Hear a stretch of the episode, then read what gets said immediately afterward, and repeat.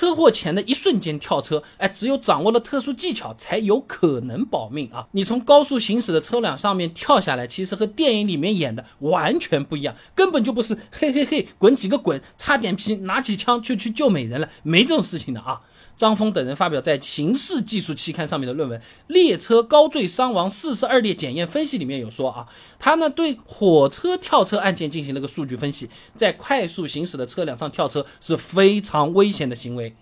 哎，他论文里面统计的四十二个案例当中，有四十一例出现了严重颅脑损伤、胸腹部损伤，最终去世。四十二个里面只有一个是活下来的，死亡率高达百分之九十七点六。简单讲，跳车后最有可能发生的，要么就是当场摔到头，或者是摔到地面后，在翻滚过程中碰到头，反正头部受伤的概率是非常大的，非常容易当场去世。再要不呢，就是一下子没跳好，跳出来的时候刚好撞上路边的什么。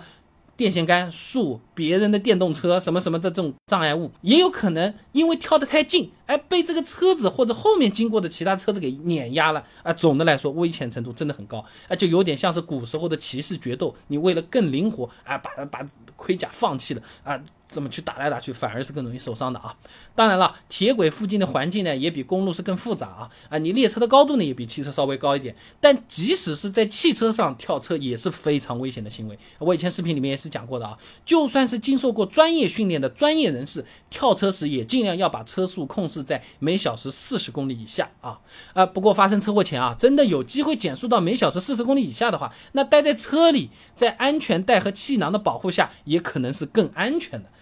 欧洲的 ENCAP。安全测试举例子，正面碰撞的测试时速是可以高达六十四公里的。那么，根据瑞典查尔默斯工学院和 Foxam 保险公司的安德斯库尔格伦所著的论文《汽车碰撞安全的发展和欧洲 ENCAP 测试与真实碰撞结果的比较》这篇论文中，他有数据的啊。他这么看，获得 ENCAP 测试五星结果的车子，成员受到 AIS 等级六死亡率百分之一百的严重伤害概率呢，只有百分之零点零八。而有百分之九十六点零四的概率呢，受到 AIS 等级二级以下，死亡率百分之一到二的轻伤。你不用记什么专业概念，反正就死亡率很低的啊。可以说啊，如果真的发生车祸，你在车里绑紧安全带，远比跳车更安全。车祸发生前跳车反而是更加危险的做法，相当于车是弹弓，你是弹弓上那颗石子，你就被弹出去了啊。哎，不过也有一小部分的事故啊，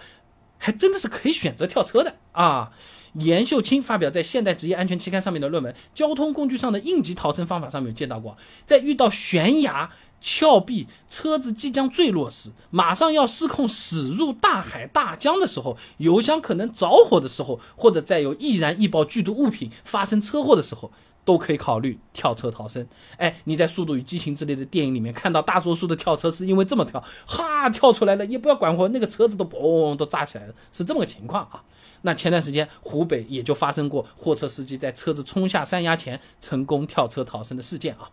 那么想要在跳车后保命也是有些技巧的啊。首先就是车速尽可能慢。按照刚才我们的说法，尽量在每小时四十公里以下啊。然后跳的姿势也是有讲究的啊。头部是最需要保护的，严重的颅脑损伤的死亡率非常的高。其次呢是四肢及关节等等突出的部位啊。根据流量发表在中国法医学杂志上面的论文《浅谈铁路坠车案件的法医学检验与现场勘查》上面说啊，这坠车时脚部先着地可能会造成拖拉撕裂，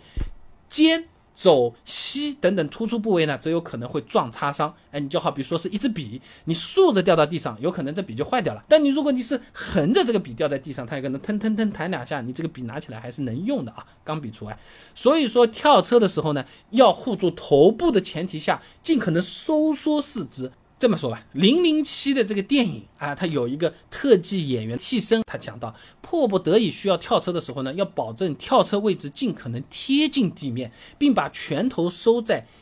下巴的下方啊，这个手肘呢是并拢收紧下巴，然后呢再保护头部啊，尽量呢用背去接触地面，落地后呢任其滚动，保持身体收紧。啊，反正你看听起来都复杂的要死啊，我自己做的都不一定是对，我我看过了，我我我都没没这个信心啊。所以总的来讲，车祸前一瞬间跳车，只有在一小部分特殊情况下才有可能保命，而且还需要一点技巧嘞，这技巧还没地方练呢，是不是？其他大多数时候，你还不如就在车里待着，安全带绑着，还有气囊，蹦撞一下反而是更安全啊。好了，今天的视频呢就先做到这里了。如果各位朋友觉得这个视频做的还不错的话呢，点我的头像关注我，点赞转发给你的朋友啊，这个对我真的非常重要，动力来源嘛。而且这样你每天都能收到一段超过六十秒的汽车使用小技巧了。备胎说车，我们明天接着聊。